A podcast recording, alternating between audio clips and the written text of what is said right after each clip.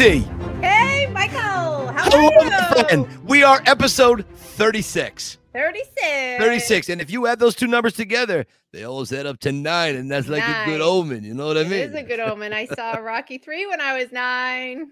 Did you really? Yes, I did. I did. You, I, when I was nine years old, I was getting pounded by the neighborhood bully. Oh. Uh, yeah, I, I was getting pounded into the dirt. And Rocky hadn't come into my life yet. It was the six million dollar man, Aw. Superman, Zorro, and the Lone Ranger. Yeah, none of them are none of them are happening. But anyways, Stacey, wh- where are we broadcasting from? I mean, we have a snorkel.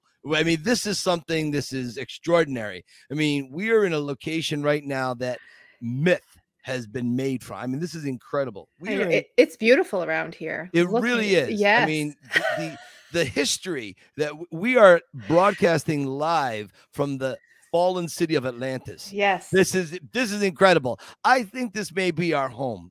I Yes. think so. We're snorkeling, snorkeling down to Atlantis. Yes, we're saying exactly, exactly. We found a little air pocket, and somehow we managed to bring all of our crap with us Mhm. and keep it dry. I mean, We it looks up. like we're. It looks like I'm back home in my Rocky room. So no, I know. let's- It was an amazing job you've done there underwater. Thank you. I appreciate it. It's very tough too because the, the hammer slows down with the velocity of the water, the nailing and everything. It's very very difficult. Very difficult. But my, you know, that's okay. We're we're here. We're we're making it. Hey, listen. How's your week been? Uh, it's crazy. I am, Yeah. I'll be honest. I'm like, so Mike, help me up with this episode because I am buried in cardboard and packing in boxes. And so I, I'm our guest who's coming is fantastic, and you guys know each other well. So he's going to be a great interview coming up in just Yeah. a second. Yeah, I'm Um, excited.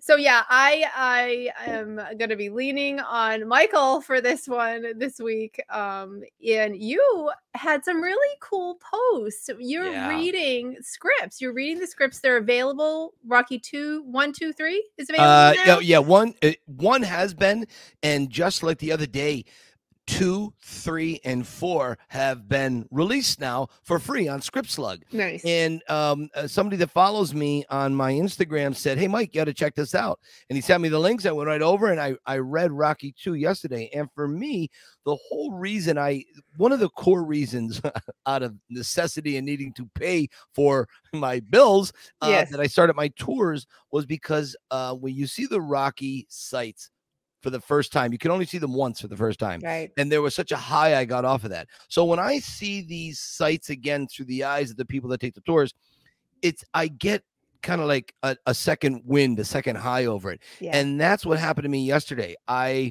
sat down, I had other plans, but then I said, I said, Oh my god, this Rocky 2 script was out. And I sat and I read the whole thing from start to finish. And I got I I'll tell you, I got very emotional. I I cried at certain parts of it. I mean, I cried masculine. You know, I was bench pressing a Buick while I was crying. I would, you know, I was I was taking out terrorists when I was reading Yeah. this. You know, but uh I it did get me. It, it was Yeah. fantastic because there are these little scenes in it that know. are really um hard to come by. You can't really um go back. I don't I the, I know these scenes are still out there. I know that they exist and someday I hope that Sly has the power to pull them out Yes. and and maybe put them on his Instagram and maybe maybe talk about that. I think that would be brilliant. I really do. Yeah. Now, some of the scenes I wrote down uh, some of the scenes and what they are. So the script that that they have out there is is revised uh, July thirteenth, uh, nineteen seventy eight, Mhm. And I'll jump. uh, The, the opening is basically the same.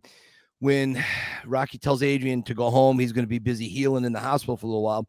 Paulie and Adrian walk out to the parking lot to, to get a cab uh, of the Mhm. hospital. And Paulie is now nervous that Rocky's going to ask her to marry him and uh, she's going to leave him and Paulie's going to be left behind. And so Paulie has this one line that I thought was very Paulie esque. Um, you Rocco, uh, you ain't got the same attic. In other words, they think very Yeah. differently. So Paulie's Yeah. trying to put the kibosh to this, right? And then, you know, Adrian goes back and forth and he demands that she get in the car and she doesn't want it. And he goes, Get in the car, I says. And I love what he put adds on, I says. like I just I- I love that, right? and so she refuses and she says, Go home, Paulie. She gives him a kiss. All right. Next scene is um you know the scene where Paulie is asking for the job and Yeah. he he talks eh, the whole scene with Paulie and Rocky at his bedside that replaced Paulie with Gazzo. Mhm. Gazzo has this scene instead of Paulie. And then the nurse comes in and kicks Gazzo out. And Gazzo, Sly wrote this really cool thing. And it's Gazzo talking to the nurse.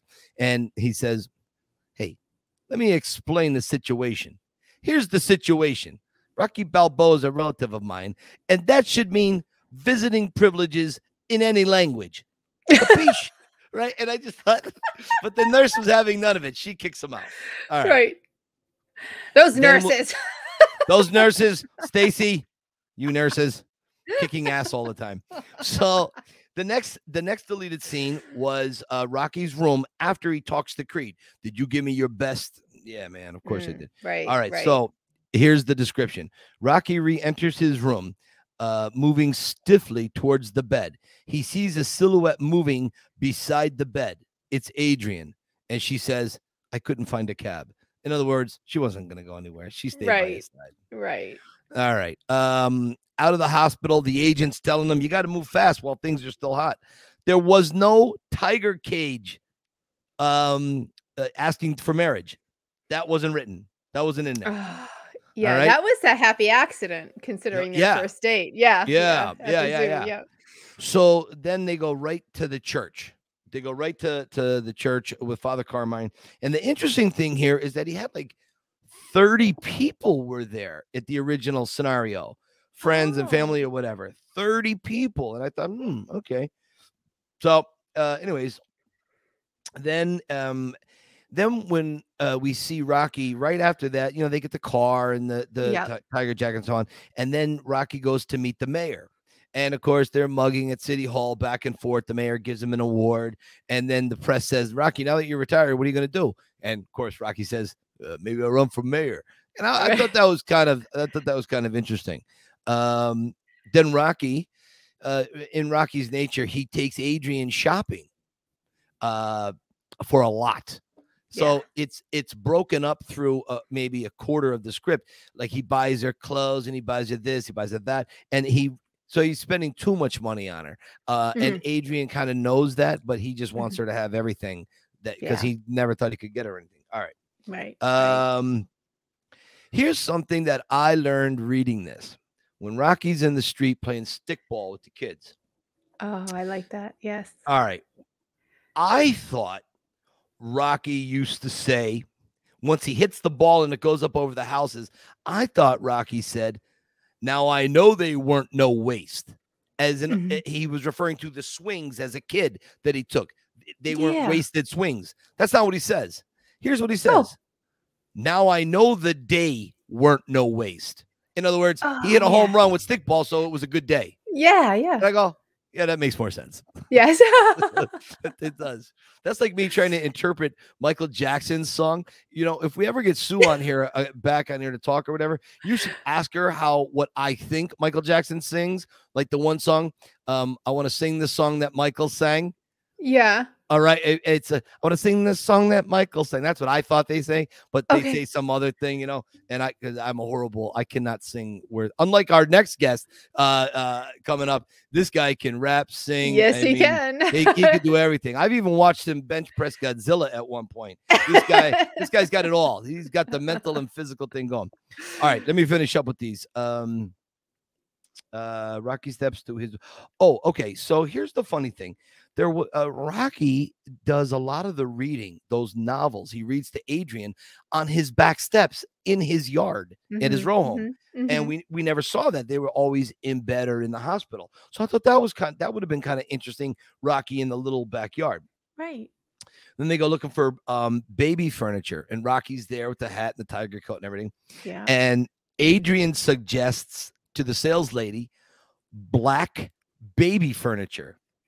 And the sales lady goes are you crazy this is insane and she goes well that's rocky's favorite color rocky feels a little self-conscious by the sales lady and he goes well maybe we could get something lighter how about like brown and I thought I just thought that was very Rocky esque. Like it, technically it's lighter, you know.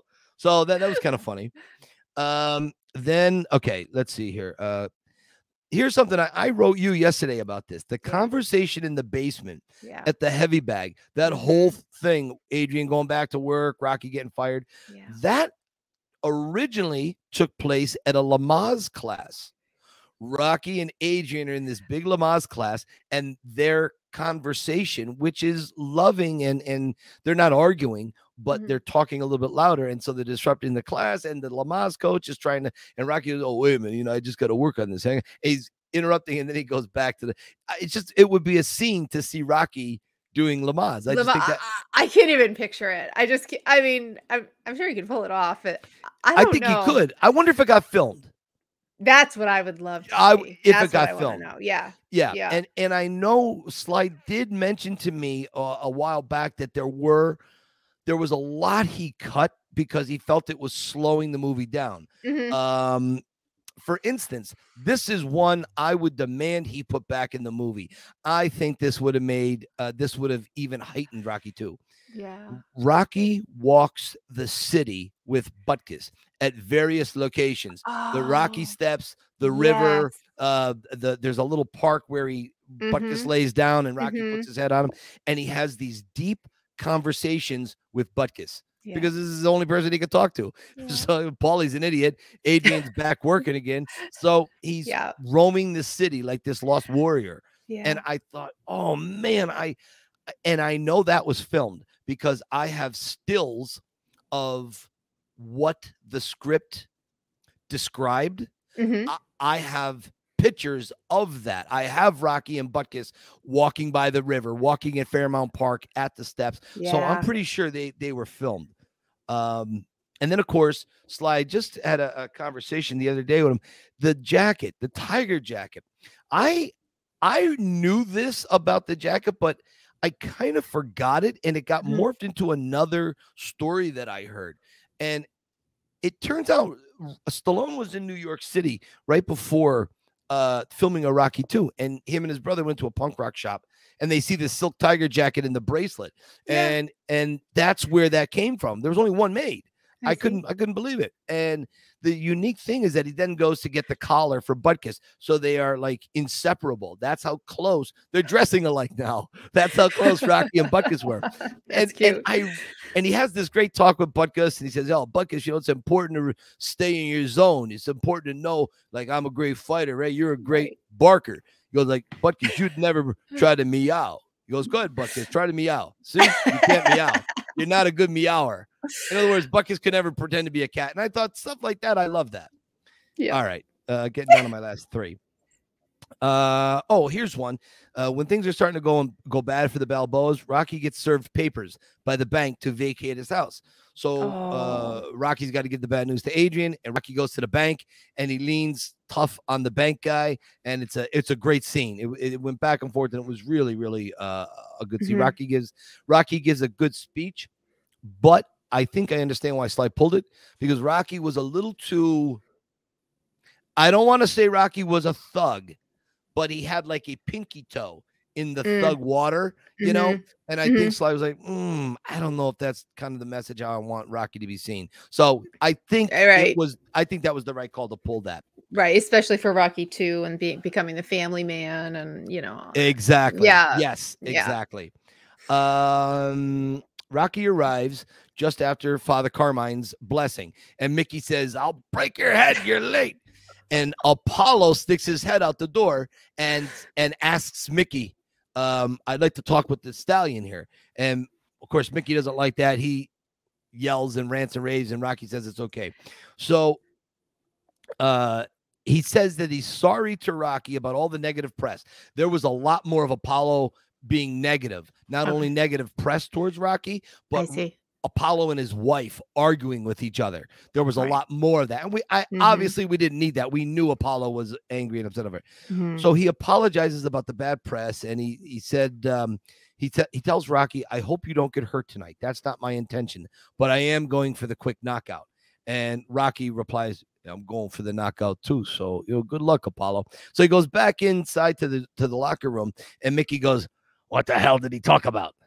Well, you know, life in general, you know, sparing Mickey any type of worry yeah. um there was a lot of there was a lot more talk between rocky and mickey um in the opening uh, Mhm. of the fight as they're walking to the fight. And here's something that's interesting too: the fight in the script takes place in October, not November, because Rocky tells Mickey, "Yo, it's a little hot for October, don't you think?" And Mickey's like, "No, it's perfect fighting weather, perfect. Don't make my shoulders bend. No, you are perfect, Rock." And so there was a lot of that back and forth, Got it. a- and we got some of that in Mhm, in mhm. Rocky Two. Um, and uh, the one big reveal I found, Jergens was back. Oh, Jeff, I think Jeff Temko. I think I've said his name right. I'm sure Danny Watley will beat me up if I didn't get the name right. But I think Temkin. It's either Temko or Temkin. It's Temkin. Is it? Yes. Is it Temkin? Temkin, Thank yeah. you. Yeah. Um, you saved me a verbal beatdown from Danny Watley. um, Temkin, he was the but it it was in the original script. It was Jergens comes back, and I thought that was interesting because Apollo says if I'm going to promote this fight myself, we're going to need a lot of my press contacts and whatever. So Mhm. I don't know how Jergens fit in, but at some point he must have weaseled Yeah. his way back in, as promoters will do Yeah. as promoters will do. So that was Rocky 2.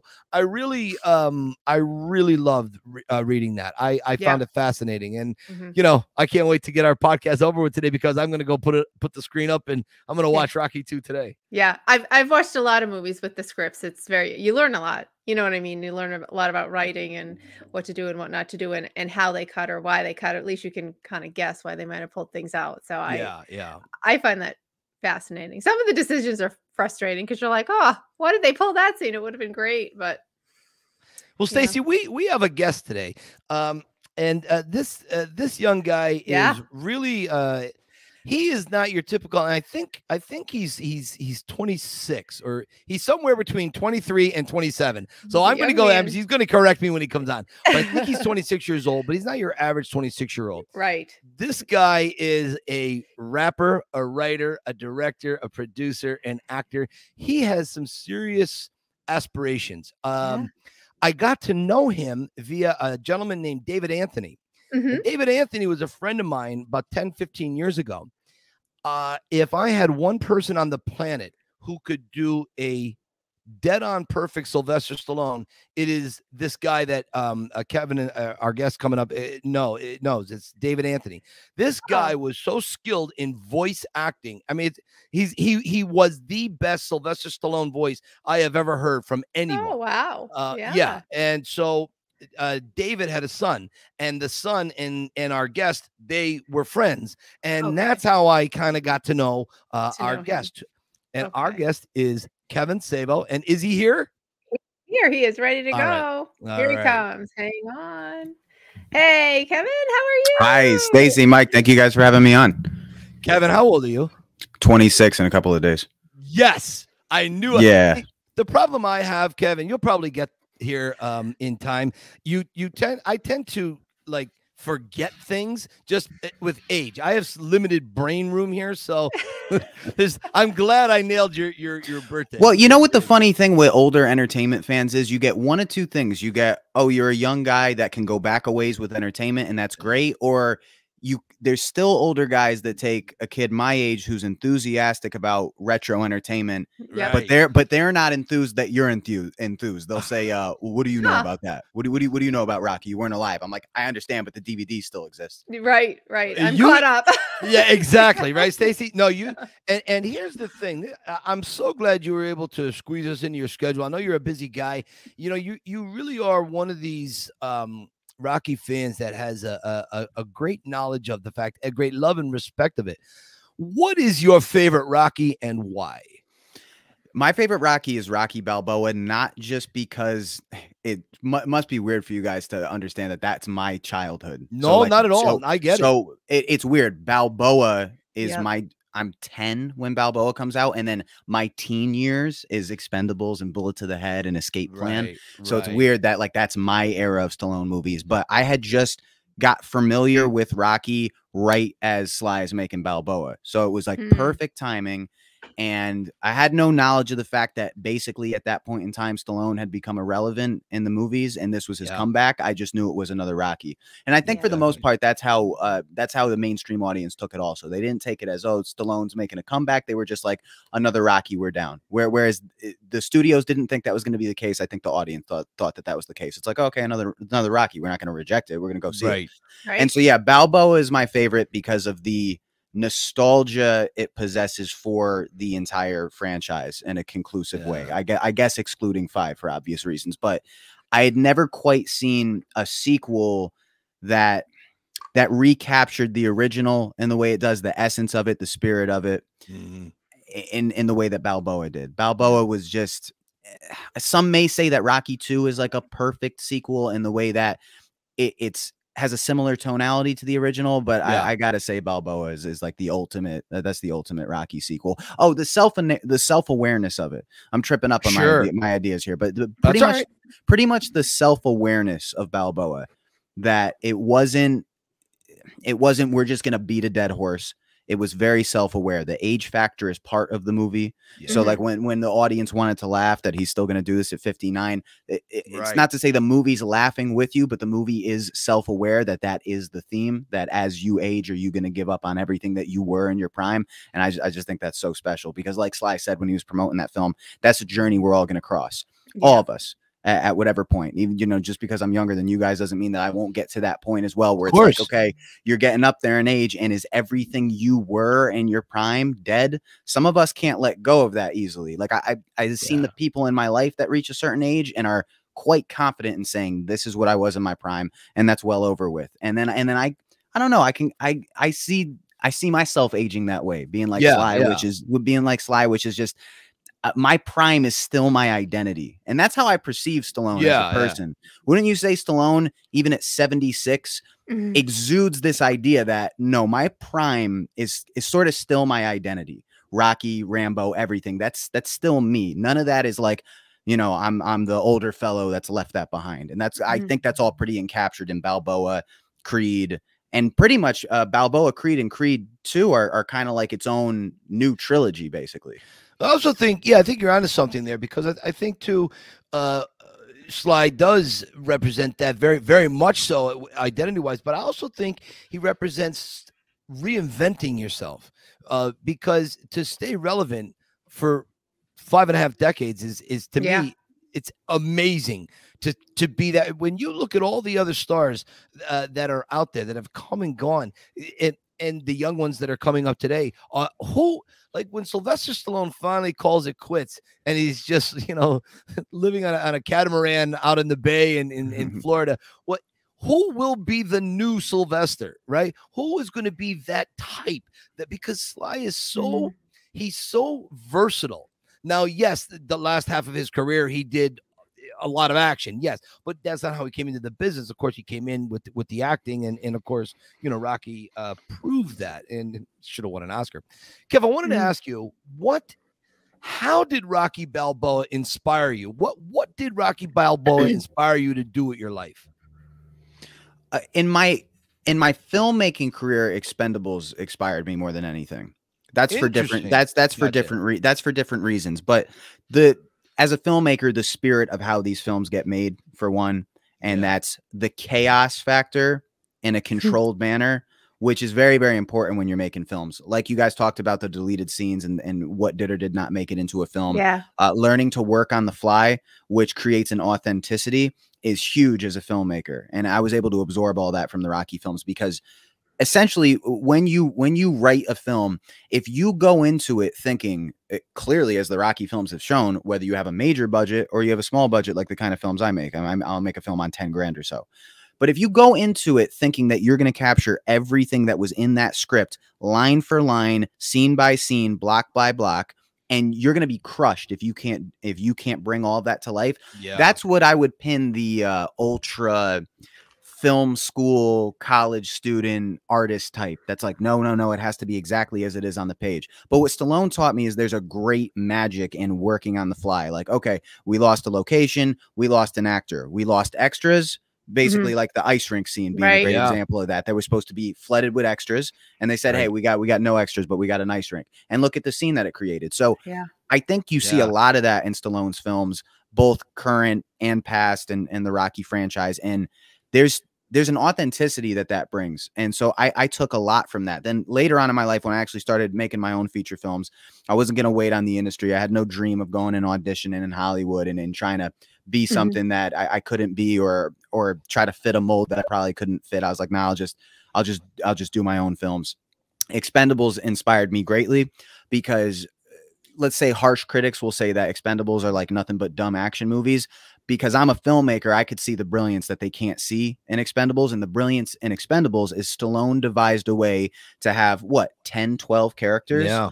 and divide screen time for each of them in a way that makes sense, in a way Right. where it becomes mathematical. So, Mhm. and also in that same work with what you got attitude. So, even though he was able to pull together all those stars, he gets Mickey Rourke, and it's like, great, we have Mickey Rourke. Well, we, we don't really have them though. We have we have them for two days. What can you do Yeah. with two days?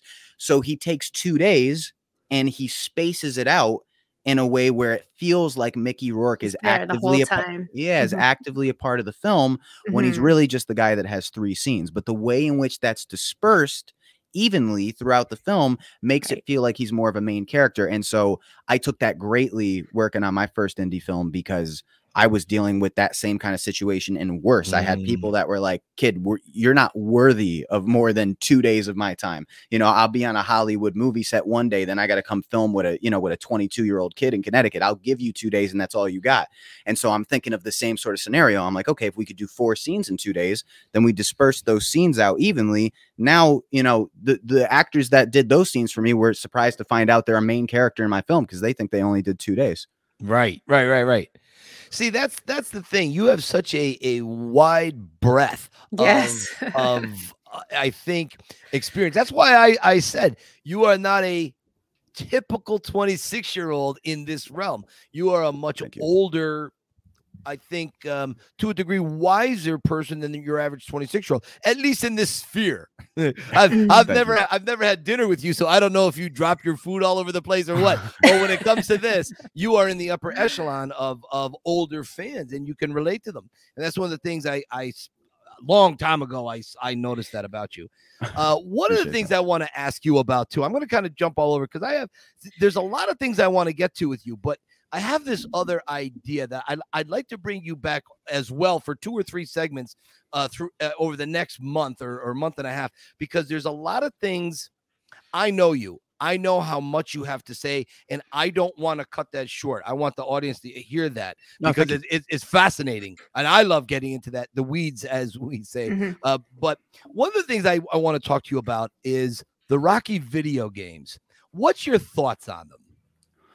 So I did a Not the Creed, just the Rock, because I haven't seen the Creed one yet. Yeah, if anybody watching this wants to move around YouTube a little bit, if you type in my YouTube channel Savo Central, you'll find a variety of strange things. But one of the videos you might find is uh, one of the videos you might find is I, I actually did this 15 minute video in which I ran through every single video game ever based on a Stallone movie, and I reviewed all of them.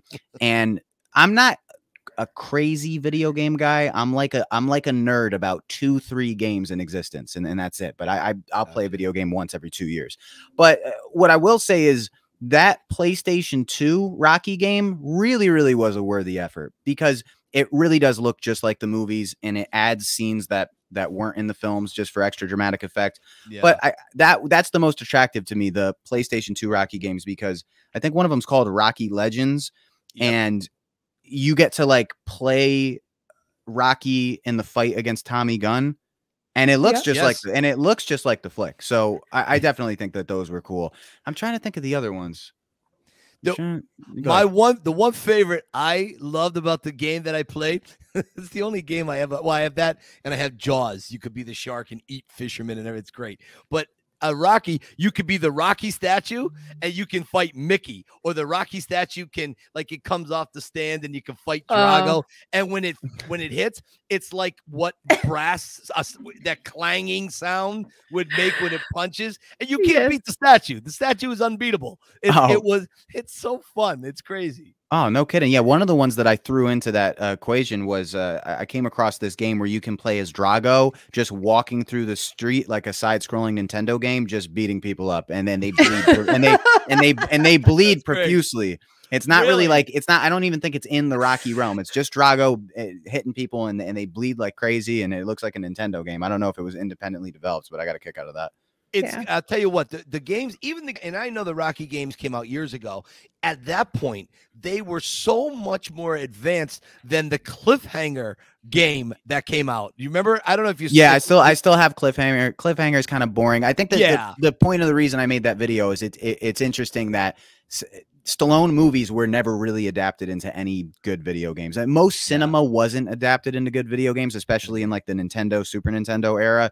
But there were uh, I, there's got to be more Schwarzenegger games that are that are at least a little bit more playable than Stallone games. But yeah, you, yeah, you'd think for such action flicks, you'd have a better selection of games. And basically, what I what I ended up boiling it down to is the only ones that are playable is that Rocky Legends game, and then there was a Judge Dredd game on Super Nintendo that's yeah. really good. But I Mhm. said in the video, I don't know if you could count that as a Stallone game because Judge Dredd's based on a comic. In my world, I would have never known what Judge Dredd is. Oh, if it was really? Not, I would you have known about Judge Dredd if it weren't for Stallone? Um. th- Okay. So here's the No. only uh, the only way I knew about Judge Dredd ahead of time is because I had collected the Judge Dredd comics before Sly made it. Uh, uh, 2000 AD comics is what they they were out of the UK, and my comic book shop.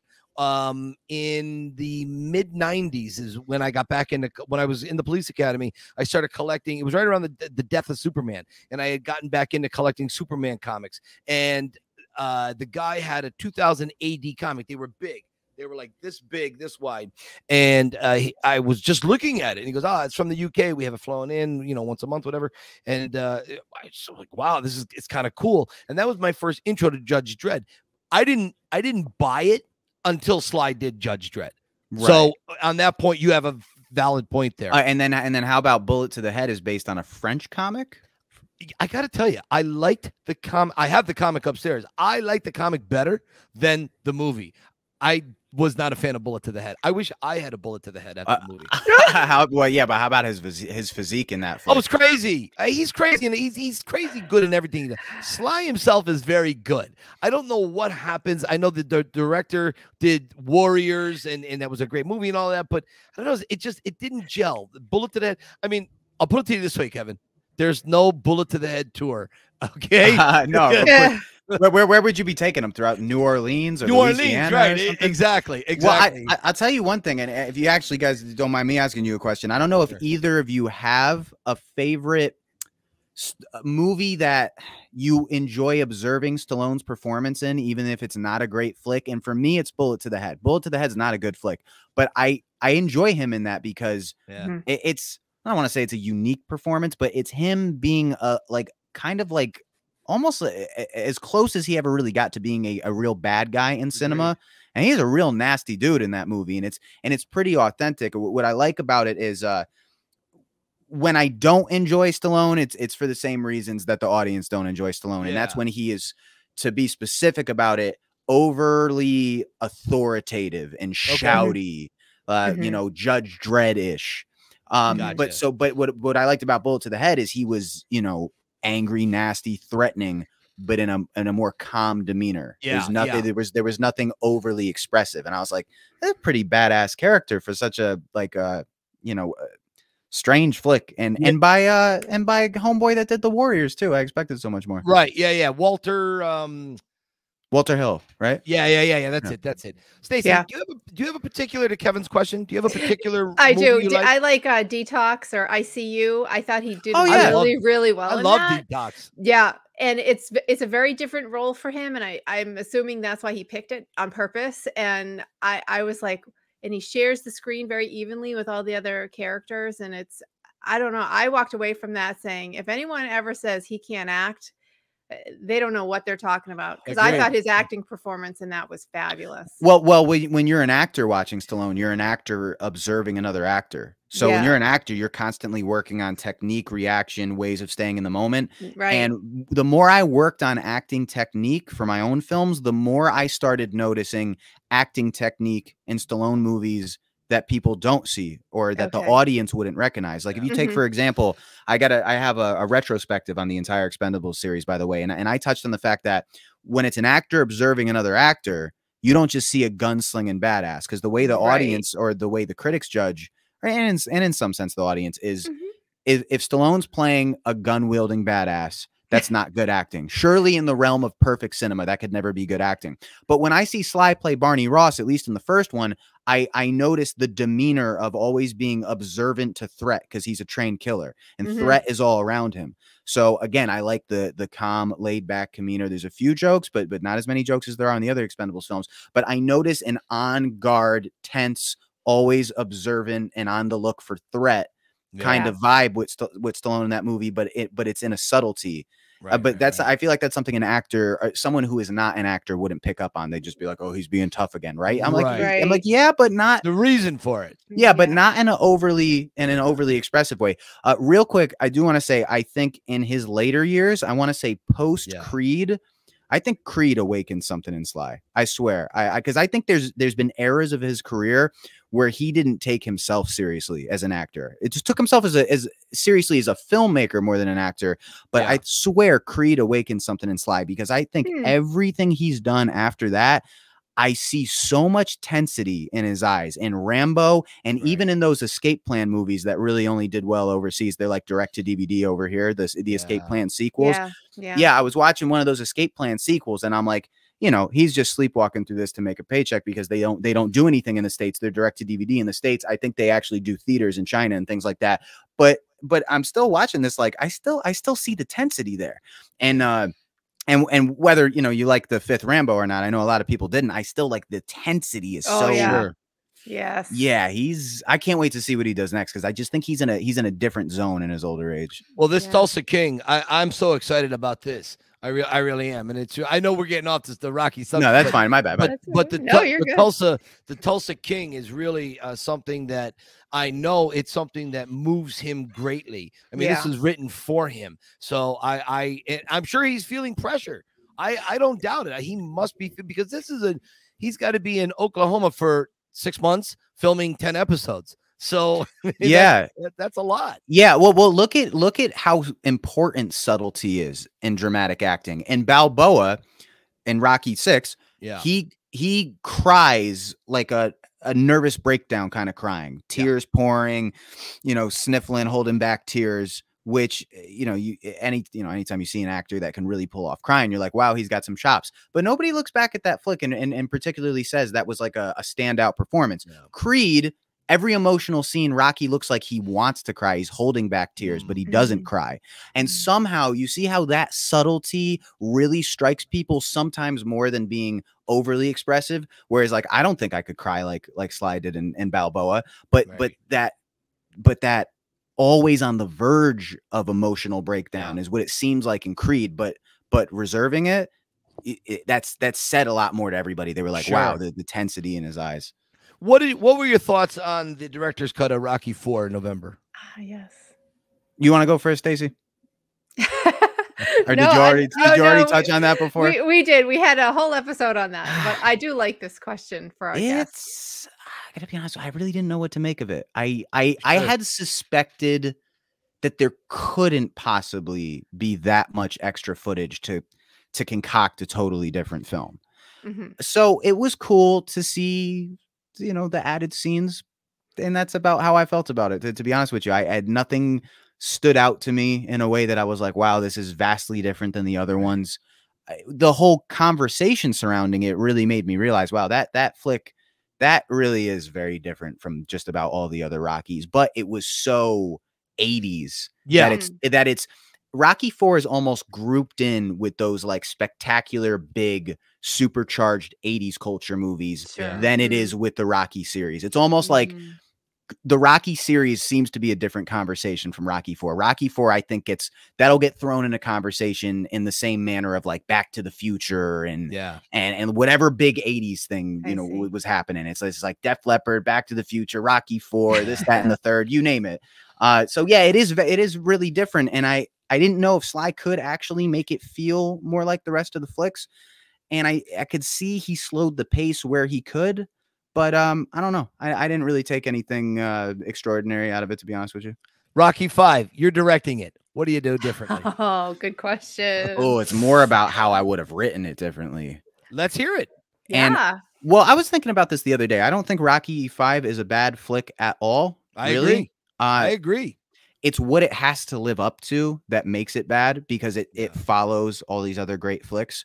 But what I think the the main thing about Rocky 5 that I don't think many people could put their finger on why they dislike it. Some people say it's it's oh he didn't fight in the ring, and uh, I've heard some people make the argument. Do you think if he if he fought Tommy Gunn in the ring, it would have made all the difference because it would have felt more like a Rocky flick? And I don't think it's any of that. I think it was watching Rocky be played a fool is the most disturbing thing about Rocky Five Yeah. watching Rocky get get played by this promoter and this young kid and not really have a, a real resolve. There's no real resolution where a- at the end of the day he beats up Tommy Gunn and it was awesome. I mean, it's a great scene, Yeah. but he doesn't really win anything in the end. But the interesting thing about Rocky 5 is, you know, you mentioned Dave earlier. Dave and I did a skit back in the day where he could do all the voices. So he did a skit Yeah. where Al Pacino makes a time machine and Sly says, I'm going to go back in time and stop myself from making Rocky 5. And then when he comes great. back to the present, it turns out Joe Pesci made the Expendables instead of him because if he had never made Rocky 5, he would have no basis for Rocky Balboa, then no Rambo, then no Expendables.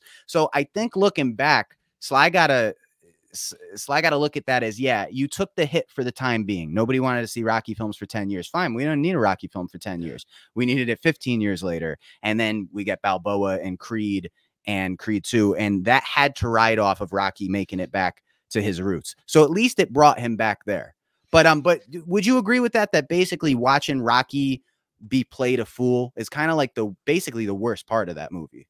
See, Stacy, you go first. Yeah. I have I have a little different answer on that. Okay. You know, it's funny, uh, uh, Kevin. That is that rings with me a hundred percent. I just, I it, that bothers me, and he, it's like he never really manages to get through to the kid, and it's like Tommy Gunn doesn't ever arrive at this new improved human, and you know what I mean. You, I just think it would have been nice if if somehow he figures something out. Um, I absolutely agree with that. For me, Rocky Five, the most important thing was his relationship with his son, and Mhm. that he was misprioritizing uh, his priorities uh, were were messed up, and he was putting all his energy in the wrong place. And for me, that's Rocky's growth in that segment. You know what I'm saying of the series, and and I, that was my favorite part. Anything with yeah, Sage. yeah. You actually Yeah. made me think of another thing before Mike goes. It's a real dilemma to want to hold on to your career so bad that you want to see it in a younger person, and you want to maybe you could be a part of a, a younger person's success, and that makes up for the fact that you can no longer fight. Yep. But for it to Sure. come at, but for it to come at the price of neglecting the people that mean the most to him, Adrian, his kid, Mhm. all of that felt like that's not something the character would do. Right. And I, I think that is actually the worst part about Rocky Five. It's not the fact that he didn't fight in the ring. It's not the fact that there's hip hop music in it. It's that is what it is to me. hmm hmm I- yeah. Neither one of you are wrong. It- I, I, I'm, I'm not disagreeing with either one of you, um, because if that's how you feel, how can that be wrong? I mean, No, you, you can't, you can't be wrong. That's how you feel. For me, um, we are. I'm a big believer in uh, saying that we are the sum total of our life experiences. Mhm. So wherever you are, whether it's a job, whether you're meeting new friends, whether you're seeing a movie or eating a new dinner or whatever, uh, a new restaurant, you know, you you have your whole life is judging that moment, so to speak.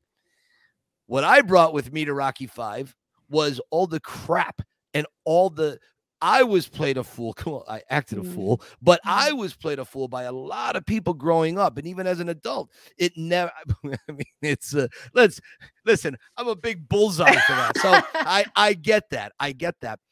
But I was living vicariously through Rocky in Rocky Five when he was being made a fool of, and, and, and even some of the deleted scenes we didn't see when he Yeah. tells the pancake story in the bar. I mean, that's even more horrible. I wish that was in the movie. Um, I said, ah, that's me. There I am. Yeah. Only Rocky gets to have revenge. He gets to beat all of the naysayers up in the street, so to Yeah. speak. And I couldn't beat up my entire graduating high school class. So I had to let that go. We can make but- it happen. Let's make Yeah, it I mean, happen. let's make it happen. the three of us will just go right now. We'll go expendables on them. But that's the thing. When I when I saw that, I I liked that because And the reason I liked it, not that I want to see Rocky get beat up, but because I can relate to it in my personal experience. So Mhm. you guys are completely dead on correct. There's nothing wrong with what you said. I and I, I think that's another metaphor that Sly has put out there for us. And the other thing I thought that hurt uh, Rocky Five, um, maybe the portrayal, the way Sly portrayed brain damage. I think a lot of people weren't sure how to interpret that Mhm. and but the biggest the biggest and i'm not i'm not complaining about sly's choice at that i, I mean i loved it but i'm just saying the biggest problem i think i had was the fact that halfway through filming they're filming the movie with the death of rocky so the lines the musical keys Mm. everything that's being and then all of a sudden like sly says on that new interview last week that came out he's an employee of Rocky. He doesn't. He Mhm. owns nothing. So when the producers say, "Sly, you know what? I know we all got back together because we agreed we're going to kill Rocky, but you know what? Not happening. You don't kill James Bond. You don't kill Frankenstein. You don't kill Rocky, and that's it. So now they're in Philadelphia for a month. They're filming going down this road. Now they got to change horse midstream and they got to go somewhere else. And now Stallone's got to rewrite it. And he's like, Jesus, we all came together. So I think that also hurt it. Now, I think the three of us are very glad and very grateful they kept Rocky alive. Oh god. And I'm I think Sly is very grateful that they kept Yeah. Sly uh, they kept Rocky alive. You know, Sly wanted to branch out and go do comedy, which I love his comedies, by the way. I I, they do. They were cute. Rhin- Some of them are really cute. Yeah. I can still sing the words to the songs in Rhinestone that he sings.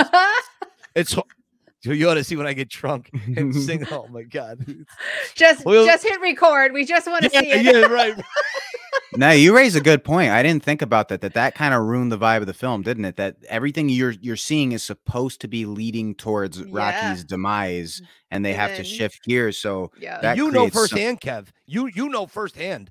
If if someone told you in the middle of the opener that you ah, can't do it this way no more, we got to do it this way. Oh, And like, certainly, yeah, certainly. If it had to be a completely different ending, I mean, changing endings usually you usually change endings like the last scene where everybody gives their hugs and goodbyes, not the Sure. climax. You don't change the climax, which Yeah. is ab- about essentially what we're talking about with the way the the fight with Tommy Gunn ends. And I, su- I yeah. suppose it was supposed to end in him in him dying. yeah. Yeah, I don't mm. really know. To be honest with you, I don't really know what Sly was thinking throughout all of Rocky Five. I think that that he was that was the peak of him being like a celebrity celebrity. I think be. that's when he was the most celebrity minded.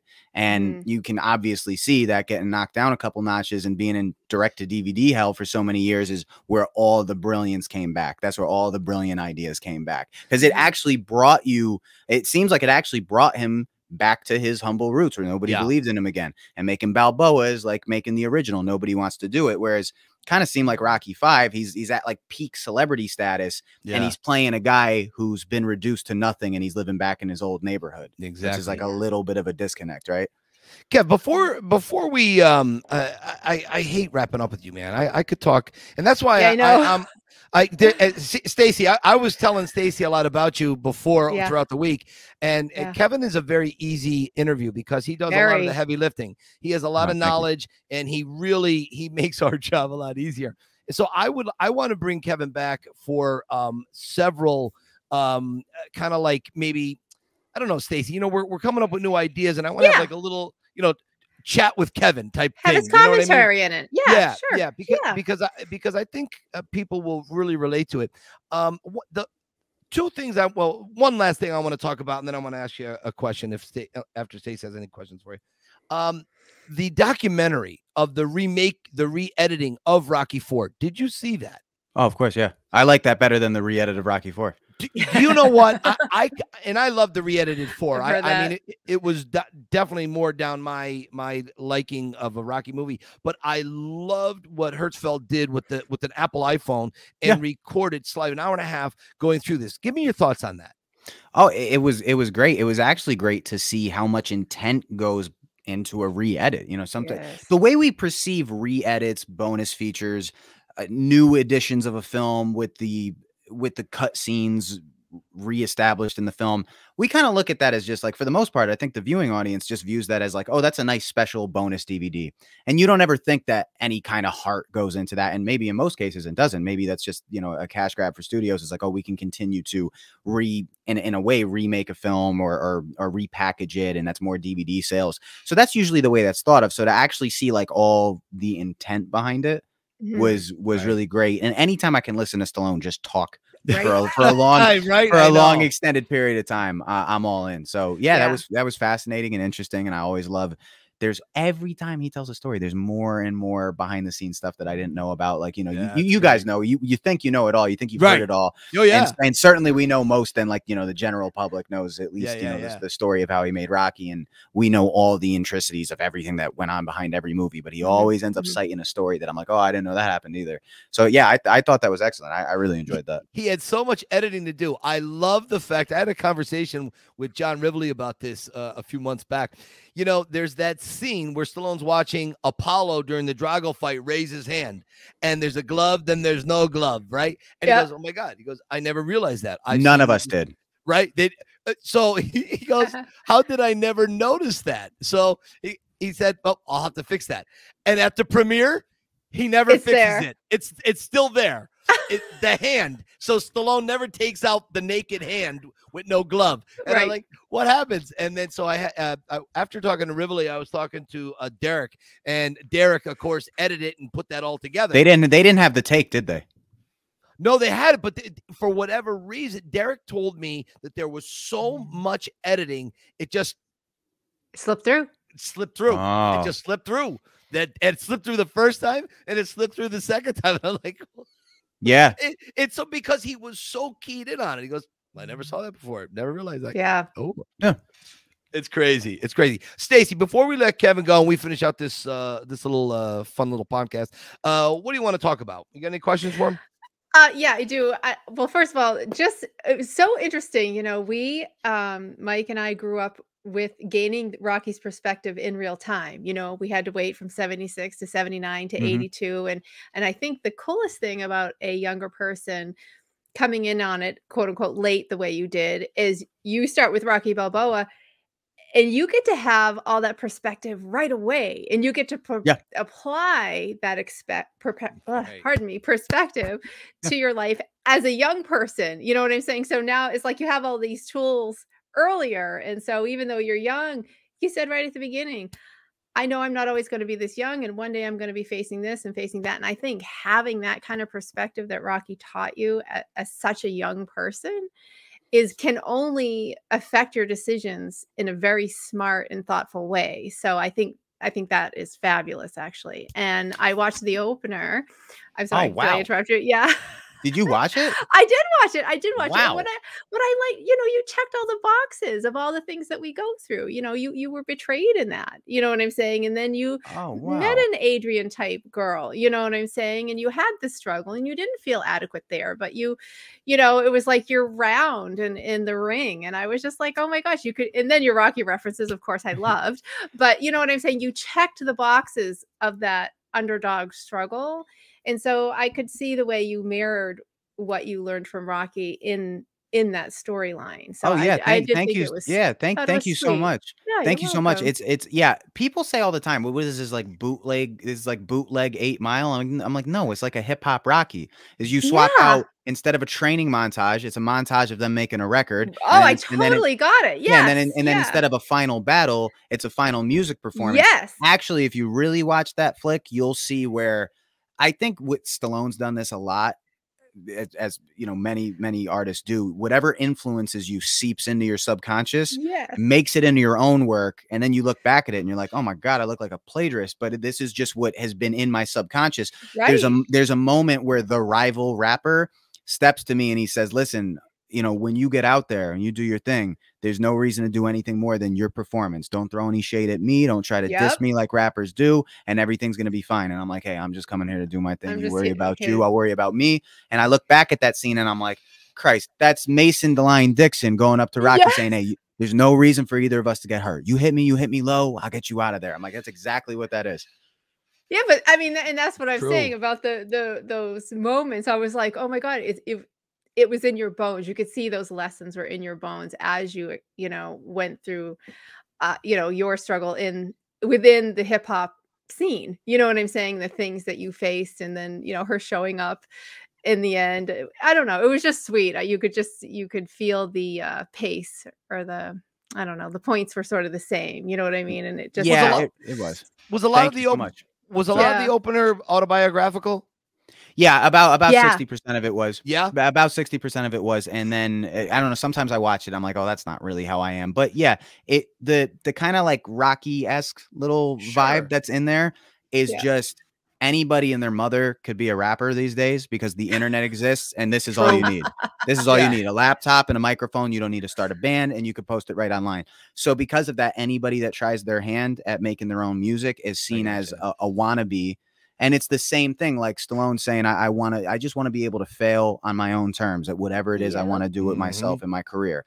And it was the Mhm. same thing. It wasn't about a kid trying to be a famous rapper. And I leave it up to the audience whether or not actually they want to decide he's talented or not. The film isn't to convince you that, wow, this kid's talented and he should really have a shot at something.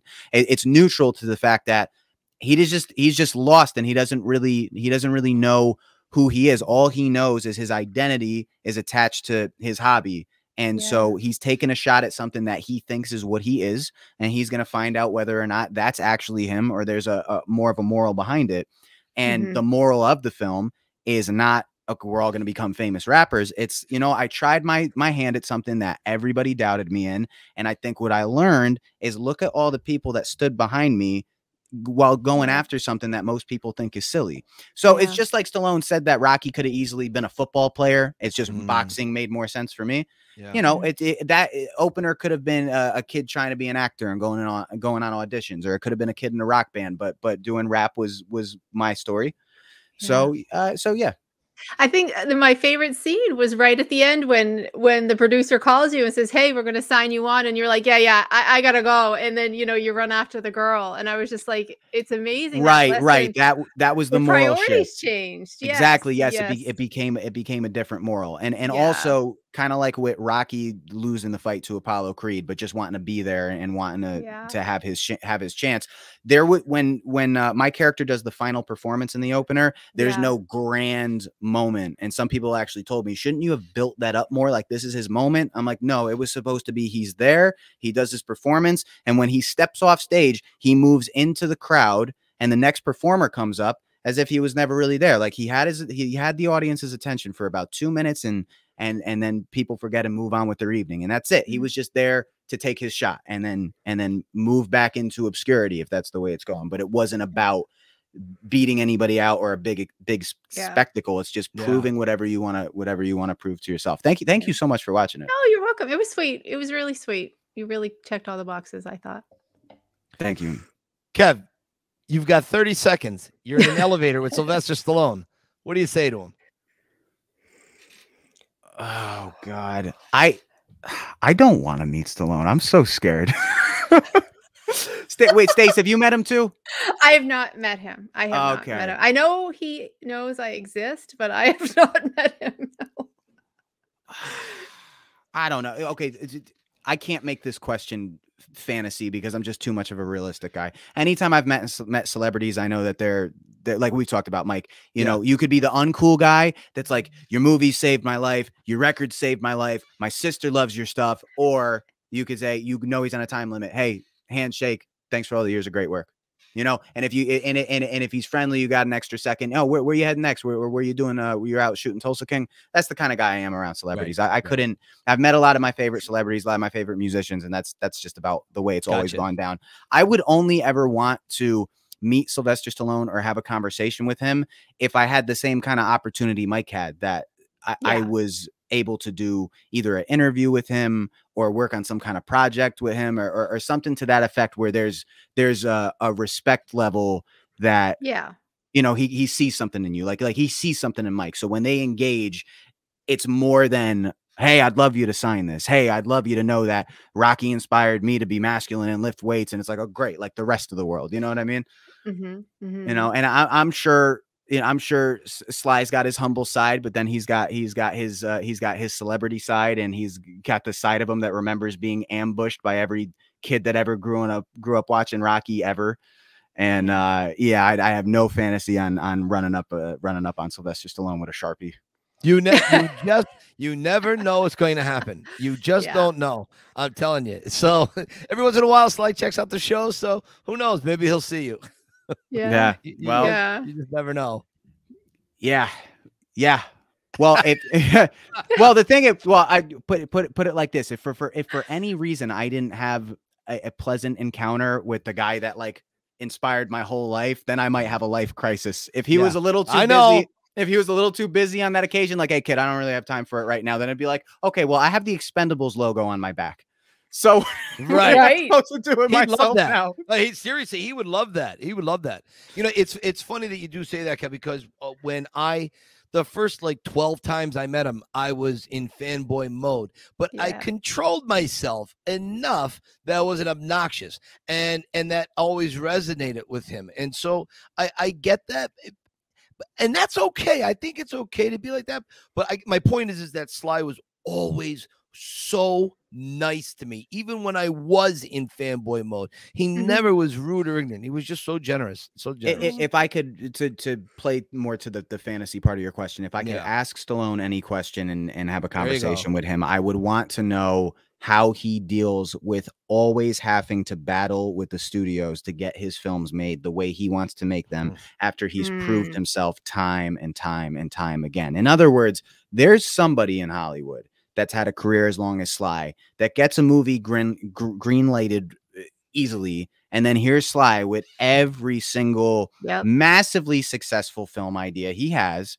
he has to fight tooth and nail for it and he's got to talk this this guy with a what 40 50 year career yeah. of nothing but hits a hit film in every decade of the past five Yeah. decades and at 75 years old if he has an idea he's still got to sit with some young producer might be my age talking about well i don't really know sly i don't really know uh you know rocky and rambo was real that's so strange to me because I know Mm. it's all politics, but certainly some there's another famous filmmaker that's getting an easier ride than Sly in Hollywood, where it's Oh, like, hey, if he wants to do it, it- yeah, if he wants to do it, it's got to be good because look at his reputation. Right, But right, right. but it it obviously seems like every time Stallone has an idea, the studios battle him on it. But if he wins the battle, he makes the studio a ton of money.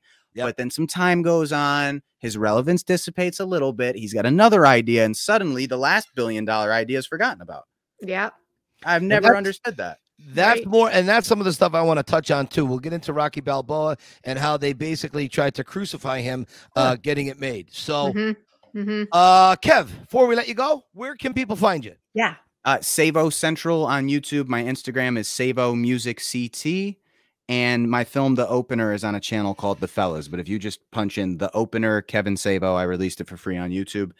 Uh, but on Savo Central is where I have my Expendables retrospective, where I go into 30 minute detail of everything you could need to know about the Expendables Good movies. stuff. Good stuff. And my, yeah, and the the bit where I reviewed all the, the Sylvester Stallone video games. Cool. I love it. I might go back and watch that video game thing again. Yeah. I really enjoyed that a lot.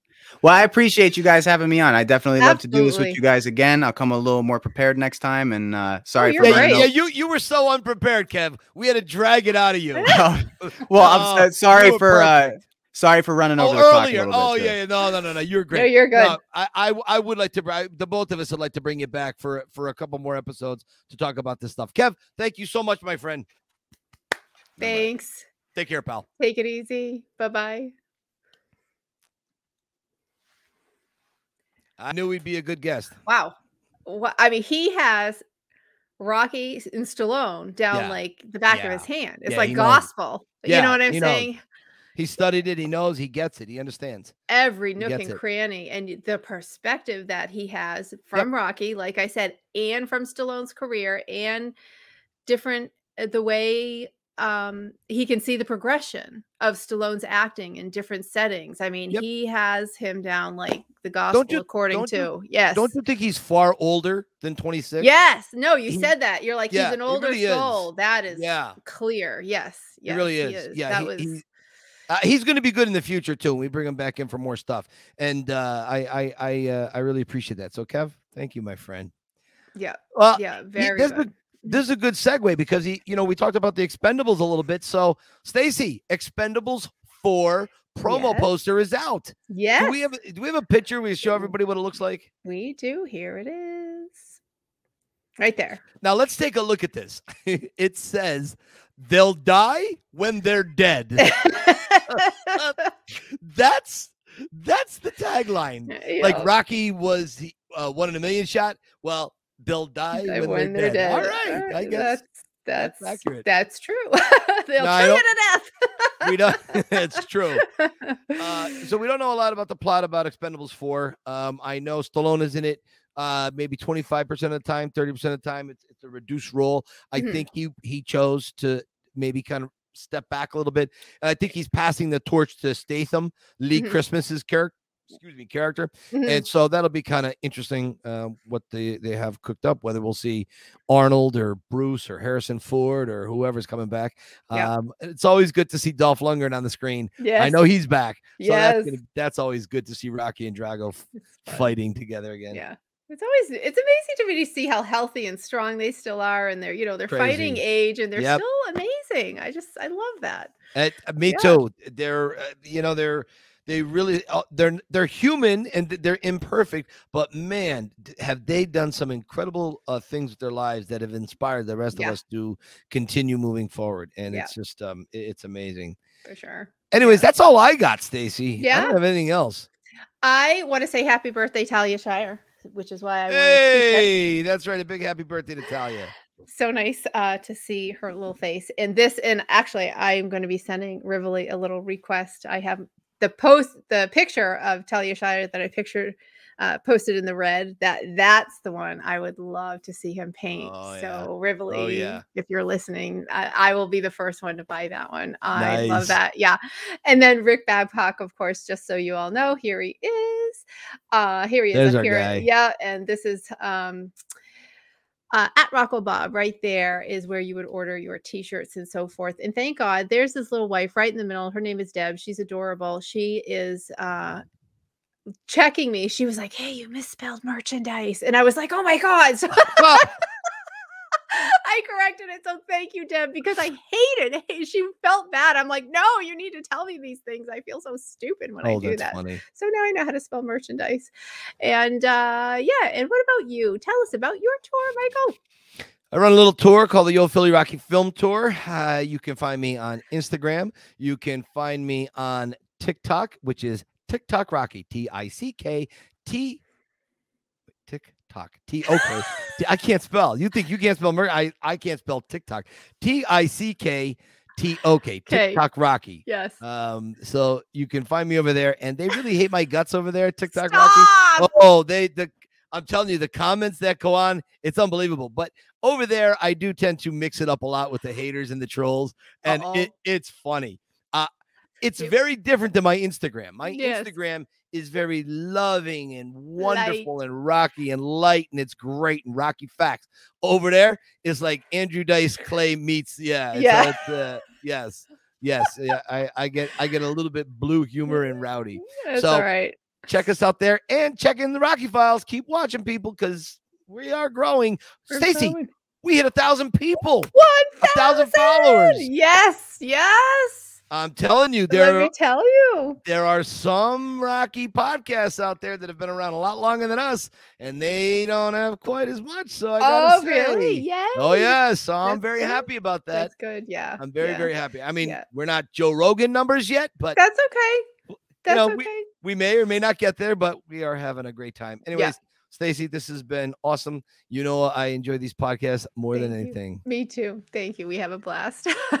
I will see you next week, my friend, and See you next week. Next week. punching. Keep punching. bye bye.